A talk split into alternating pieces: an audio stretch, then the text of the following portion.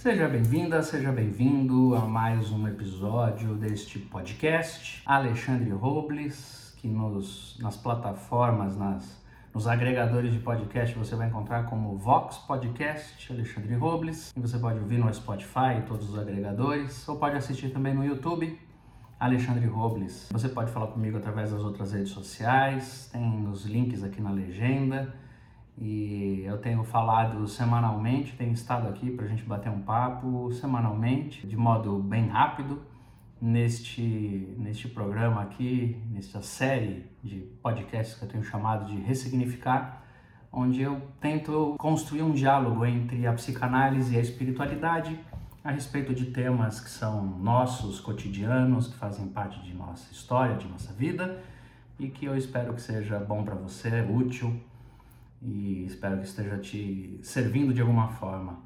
Se você quiser me ajudar a construir os próximos episódios, sugerindo temas, fazendo perguntas, entre em contato comigo através das redes sociais. E hoje eu queria falar com vocês um pouquinho sobre qual é a anatomia do luto, como o luto se estabelece e se manifesta e como é que a gente passa por esse processo. Luto é uma perda, que naturalmente a gente sabe é uma morte, é o falecimento de alguém que a gente ama, falecimento de alguém importante para a nossa história, em que a gente entra então nesse processo de luto. Além da morte de uma pessoa, o luto também se caracteriza como uma experiência de perda daquilo que é importante, de realidades importantes na nossa história. Pode ser a perda de, de um emprego, a perda de um relacionamento amoroso, a perda de uma amizade, de um projeto, o fim, quando algo se encerra e cujo encerramento é traumático,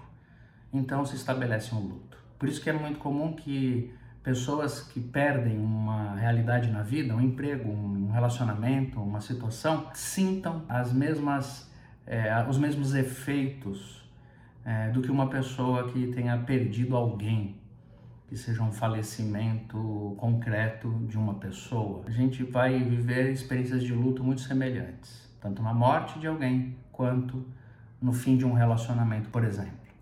Então, é muito comum que a gente viva essas experiências. E o luto, então, é a maneira como nós reagimos às perdas da vida.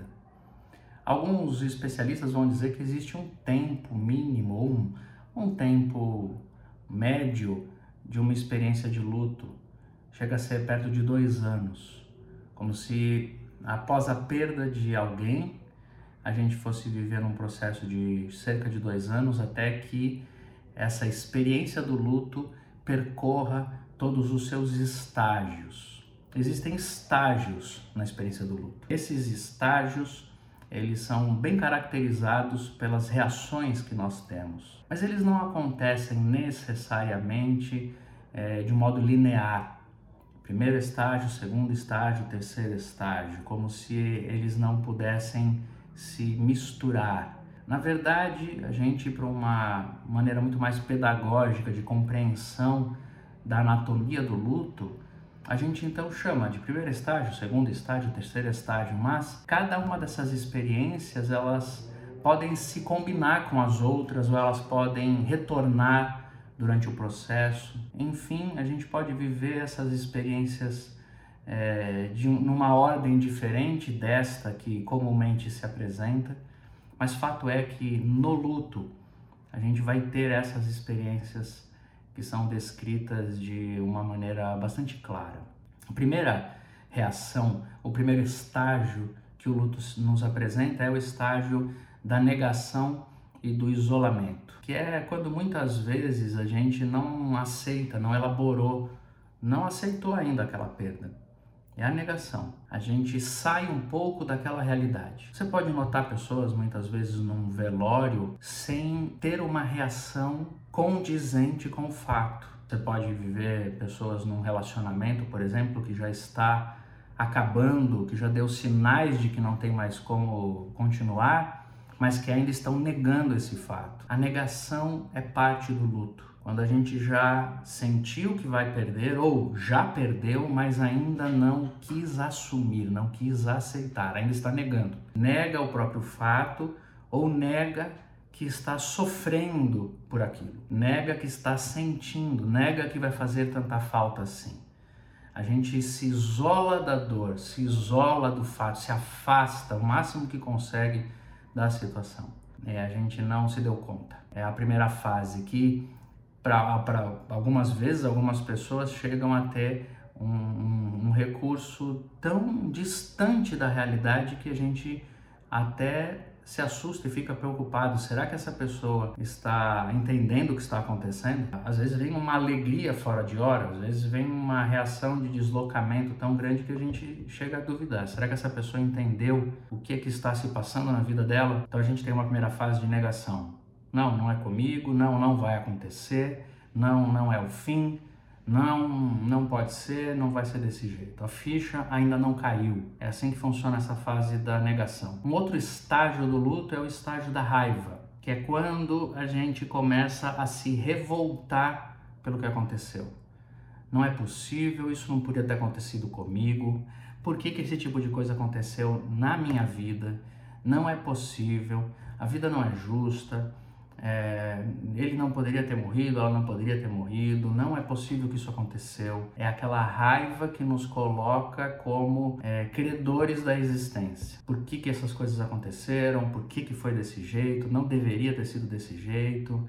Essa raiva, que é uma experiência em que a gente é, começa a tentar encontrar culpados, quem que é culpado daquilo que aconteceu, o que foi que fizeram, que fizeram comigo, é, a vida é muito injusta, as coisas não deveriam ser assim, o mundo é injusto, é uma indignação contra o próprio fato, contra as pessoas, contra possíveis culpados. Pois entra um estágio importante que é o estágio da barganha, que é quando a gente começa a fazer o caminho do passado, voltar na história, tentando encontrar onde foi que a gente errou para que aquilo tivesse acontecido. Isso se dá muitas, muitas vezes de modo místico, quando somos religiosos e ficamos pensando: será que o fato de eu ter errado na minha vida causou a morte das pessoas que eu amo?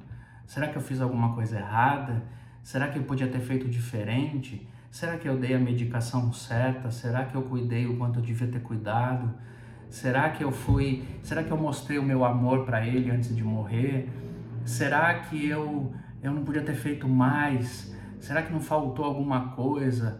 É, é, um, é um sentimento de a gente dizer assim: ah, se eu pudesse voltar no tempo, eu teria evitado a morte. Se eu pudesse ter voltado no tempo, eu teria feito diferente, então ele não teria morrido. Se eu tivesse lá naquela hora, se eu tivesse naquele momento em que ele sofreu. E quando a gente se depara com as relações, com os projetos, né, com o, as, as situações, as outras realidades da vida, a gente usa essa barganha para dizer: ah, se eu tivesse feito diferente, o meu relacionamento não teria acabado. O que foi que eu fiz? A culpa é minha. Eu poderia ter feito diferente. Onde foi que eu errei? Onde foi que nós erramos. Se eu pudesse voltar atrás, eu teria evitado tudo isso que aconteceu.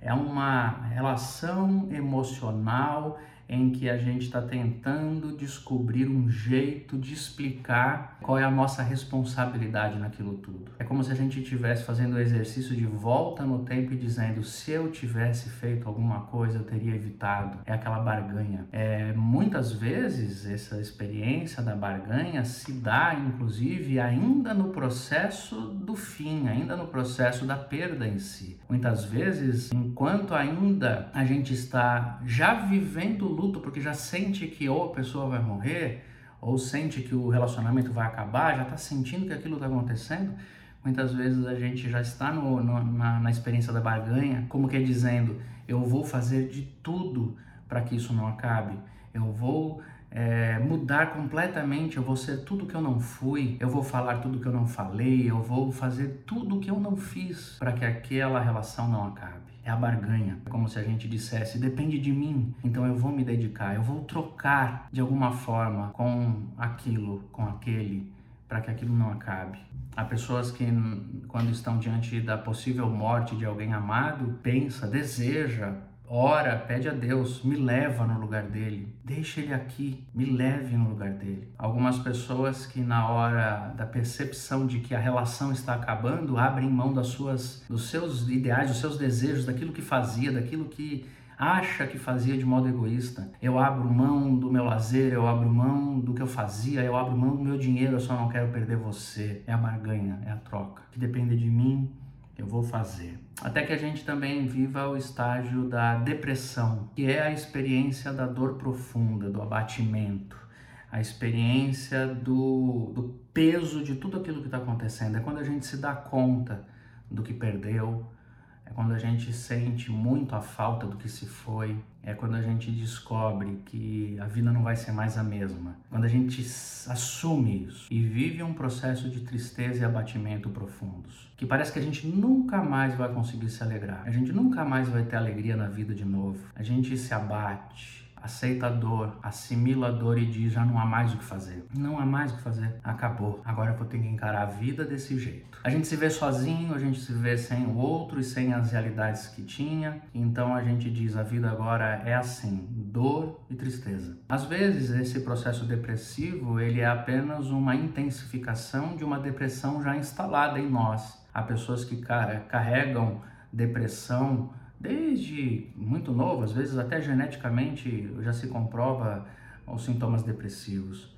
E a vida, é, por uma série de fatores, e por uma estrutura psíquica, é, psíquica um pouco mais fortalecida, a gente consegue viver a vida como se não tivesse nada, como se nunca tivesse essa depressão instalada. E aí vem uma situação de perda tão grande e essa depressão então aparece, ela surge e é como se a gente tivesse agora o direito de deixar-se sofrer. Todo sofrimento que a gente evitou a vida inteira, numa experiência de luto como essa, a gente diz agora eu vou sofrer de verdade. Então essa fase depressiva é intensificada por uma depressão mal cuidada a vida inteira, que tinha sido evitada e agora ela se manifesta. Então a gente sente de modo muito mais profundo esse momento de depressão. E a gente é tomado por essa depressão, esse sofrimento, esse peso, e aquilo que vem na nossa cabeça é eu nunca mais serei feliz. É a fase em que a gente não vê futuro, a gente não tem energia, não tem vontade. As pessoas até tentam nos ajudar dizendo: vamos, sai dessa cama, sai desse quarto, vamos viver. E a gente pensa: não tem mais vida para mim, acabou. Eu nunca mais vou viver de novo, eu nunca mais serei feliz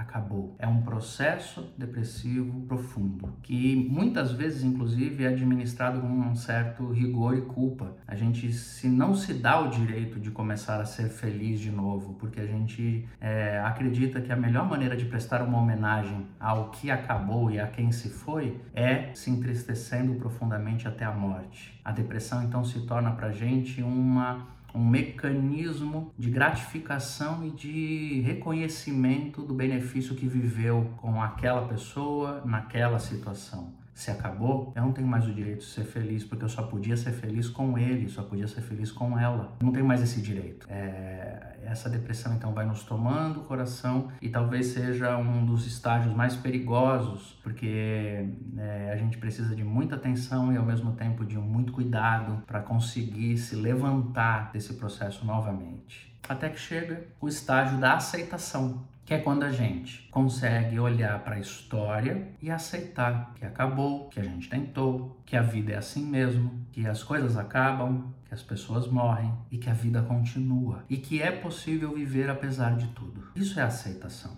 Aceitação é um olhar novamente para a realidade, inclusive de uma maneira mais profunda e mais sábia do que antes do luto. É um olhar para a realidade de quem viveu a perda portanto é mais sábio. Essa aceitação do luto é uma aceitação que nos é, aprofunda, nos amadurece. É a aceitação da vida. A vida é assim. Existem perdas, pessoas se vão, há mortes e a gente sobrevive a essas perdas. E a gente pode continuar vivendo depois disso e seguindo em frente até o fim. A aceitação é uma acomodação psicológica à realidade, em que não existe fantasia, em que não existe martírio, em que não existe culpa, em que não existe o abatimento crônico. O que existe é um olhar realista e esperançoso para a existência. Acabou, morreu, mas eu tô aqui, eu estou vivo e eu posso me abrir para o novo, para seguir em frente. Essa é a experiência da aceitação, que é uma experiência que nos aponta para um fim de um processo de luto. Como eu estava falando para vocês, esses estágios não são lineares. Não é que primeiro acontece uma coisa para depois acontecer outra. Elas vão se misturando, se encaixando. Pode ser que eu tenha uma experiência de barganha muito grande naquele momento em que ainda está acabando, em que ainda não morreu e eu queira trocar e eu queira procurar tudo aquilo. Daí depois eu receba uma dose de raiva muito grande. Aí eu posso viver um processo depressivo e depois eu posso sair de novo para barganha e depois eu posso voltar para depressão. As coisas podem se misturar dentro de mim que eu quero dizer com isso é que essas análises, esses reconhecimentos de estágios, eles não são estanques, eles não são é, quadradinhos que a gente vai andando de casa em casa, como num tabuleiro de jogo da vida. Essas experiências elas podem ser misturadas, elas podem ser, elas podem é, ser cíclicas, elas podem ir e voltar, até que depois de cada uma delas cumprir o seu processo dentro de nós, a gente comece a experimentar a aceitação numa, num impacto e numa força maiores do que os outros sintomas. Então a gente está mais próximo da aceitação do que da depressão, da raiva. E a gente começa a compreender um pouco mais como a vida funciona e começa a abrir as portas para sair da experiência do luto. Ela é uma experiência que é necessária para quem perdeu. Isso faz com que a gente tenha que aceitar esse processo na nossa vida. A palavra aceitação já começa nos lembrando disso. Nós precisamos nos dar o direito a ter processos de luto. Não lutar contra o luto. Isso é muito importante. E nós precisamos de apoio, precisamos de terapia, precisamos de cuidados é, de amizades, afetos, acolhimentos, precisamos de remédios, precisamos de médico, precisamos de estímulos, sobretudo precisamos de acolhimento. Nós precisamos de ajuda e precisamos nos submeter a esses processos de ajuda. Por outro lado, aqueles que acompanham alguém que está enlutado precisam ter paciência entender que cada pessoa é uma, cada processo é um e o tempo também para cada um é um. Ah, uma coisa mais é, equivocada a se fazer numa hora do luto é dizer para alguém que já está na hora dele se levantar. Às vezes a pessoa passou por uma experiência de trauma muito grande, uma doença, um, uma situação difícil e a gente diz, tá na hora de você reagir. É, tem, a gente tem que ter muito cuidado para não confundir o estímulo sincero com uma ordem de quem já não tem muita paciência com a necessidade do outro. A gente tem que tomar cuidado, cada pessoa tem seu processo, a gente tem que se acompanhar e se aproximar de alguém lutado com muito respeito. A pessoa está vivendo de uma maneira diferente. Cada um reage de um jeito. Pessoas que perdem alguém em comum, filhos que perdem pai, é, é, pais que perdem um filho, cada um reage de uma maneira, no seu tempo, na sua necessidade. Fato é que é muito importante que na fase do luto a gente seja monitorado. Então, perceber qual é a necessidade maior, terapêutica, medicamentosa, qual é a necessidade maior? Descanso, repouso ou estímulo para levantar e seguir? Em que momento cada uma das realidades se faz necessária? Há que se ter muito acolhimento, muito cuidado e muito, e muito é, respeito. O importante, talvez, de tudo isso é sempre lembrar: um luto é uma fase, ele precisa ter fim. É uma emoção é uma elaboração emocional a algo que nos aconteceu, mas não é a nossa vida. O luto tem fim. A depressão que vem no luto tem alívio. Embora muitas pessoas podem ter depressão durante toda a vida e vão continuar tendo que lidar com a depressão após o luto, mas a depressão proveniente do luto, ela tem o seu alívio. As raivas e as indignações provenientes do luto, de um término de relacionamento conjugal, por exemplo, tem que ter fim. Pessoas que nunca mais perdoam a quem, é, ao outro que foi embora, ao outro que traiu, elas estão vivendo um processo de é, aprisionamento numa das fases do luto que já não deveria mais existir. Pessoas que nunca aceitam que podem continuar vivendo depois de perder alguém estão fixadas num estágio do luto que precisa ter fim. O luto é uma experiência de uma fase que precisa ter um fim. E a gente tem que elaborar tudo isso de uma maneira muito cuidadosa, muito respeitosa e muito consciente. Cada pessoa tem seu tempo, seu modo, mas todo luto tem seu fim. Então eu queria que essa reflexão de, dessa semana te inspirasse a se perceber, a perceber alguém que está ao seu lado, a tomar atenção e que, sobretudo, você guarde isso daqui. Se um dia você precisar, se um dia você conhecer alguém, alguém que precisa, que essa reflexão te ajude a elaborar, a ressignificar sua história e a viver, a seguir em frente. Porque o luto acaba, a vida não. Que você seja abençoado com esse conteúdo, espero que te ajude. Conte comigo no que você precisar. É, se quiser saber mais sobre o meu trabalho como psicanalista, me procure nas redes sociais e eu posso lhe ajudar de alguma forma. Paz e bem, e até o próximo episódio.